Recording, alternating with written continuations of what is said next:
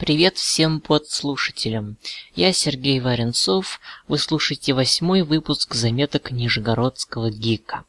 В рамках ЗНГ продолжается цикл о том, как создать собственный автономный блог. Из этого выпуска вы узнаете, какой хостинг нужен для блога и как установить на него WordPress. Также рассмотрим основные настройки, самые нужные плагины и выберем шаблон, чтобы блог был красивым и отвечал всем требованиям. Перво-наперво следует определиться с хостингом. Он должен поддерживать PHP не ниже версии 5.2, MySQL как минимум пятой версии, сервер Apache. Если вы начинающий блогер, выбирайте виртуальный хостинг, какой-нибудь недорогой тариф с одной-двумя базами данных и парой гигабайт места на диске. Это обойдется примерно в 5 долларов в месяц, может чуть больше или меньше, в зависимости от хостера. Также вам нужно будет зарегистрировать домен в одной из зон, например, room, com, net и так далее. Сделать это можно как через регистраторы доменов, так и непосредственно при заказе хостинга. Крупные хостеры предлагают подобные услуги. И сразу создайте базу данных. Итак, домен есть, хостинг оплачен, база данных создана. Теперь самое время установить WordPress на хостинг. Загрузить дистрибутив с сайта wordpress.org думаю, что объяснять, что такое FTP, не нужно. Э, загрузите распакованный архив на хостинг. В корне вашего сайта не должно быть папки WordPress. Нужно сначала открыть ее, а уже из нее копировать на хостинг все содержимое. Таким образом, в корне сайта будут папки wp-admin э, и другие. Что ж, все готово? Теперь откройте ваш сайт в браузере. WordPress предложит создать файл настроек. Соглашайтесь. Введите все необходимые данные для доступа к базе. Это имя базы, пользователя, пароль. Все это вам предоставит хостер при создании базы. На следующей странице напишите название блога, задайте свое собственное имя пользователя и пароль, под которыми вы будете заходить на сайт для его редактирования, а также укажите ваш email. А установка завершена. Теперь вы сможете зайти на сайт по своим логинам и паролям. Рассмотрим теперь основные настройки WordPress.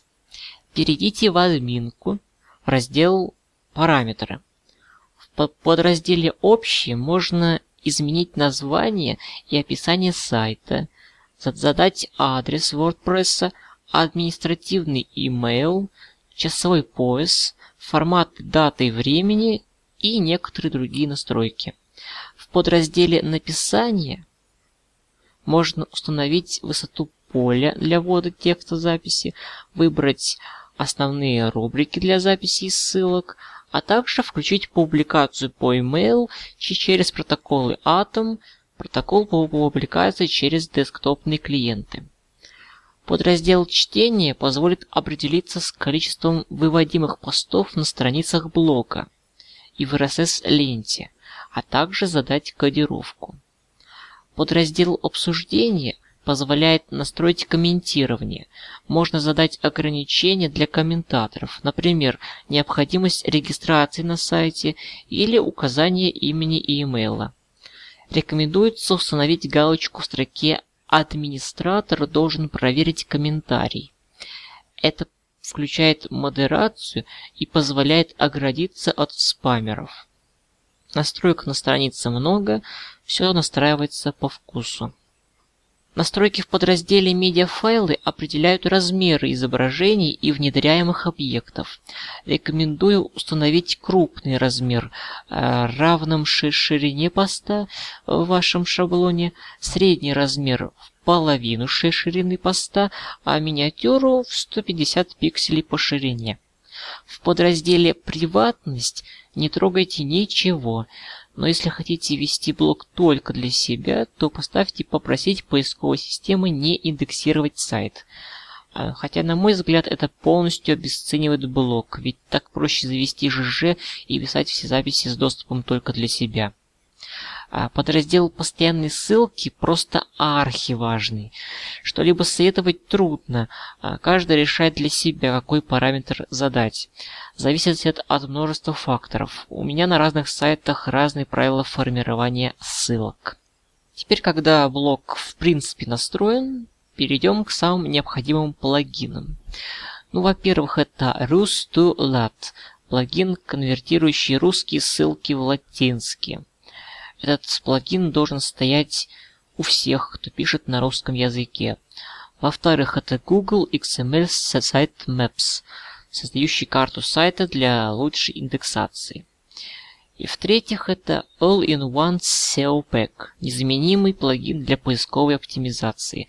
Позволяет задавать titles, descriptions and keywords for a posts. Фу, заголовки, описание, ключевые слова для постов.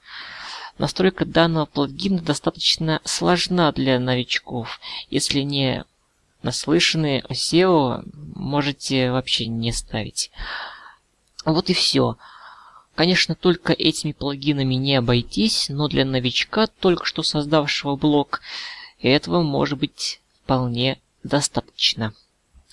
Вроде все настроили. Осталось подобрать приличный шаблончик для блога.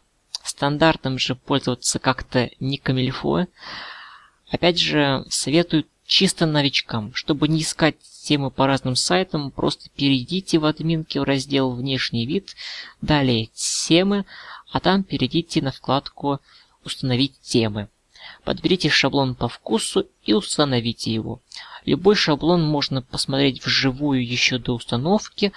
А у многих тем есть собственные настройки. Но рассматривать все это не будем, по крайней мере в рамках этого цикла.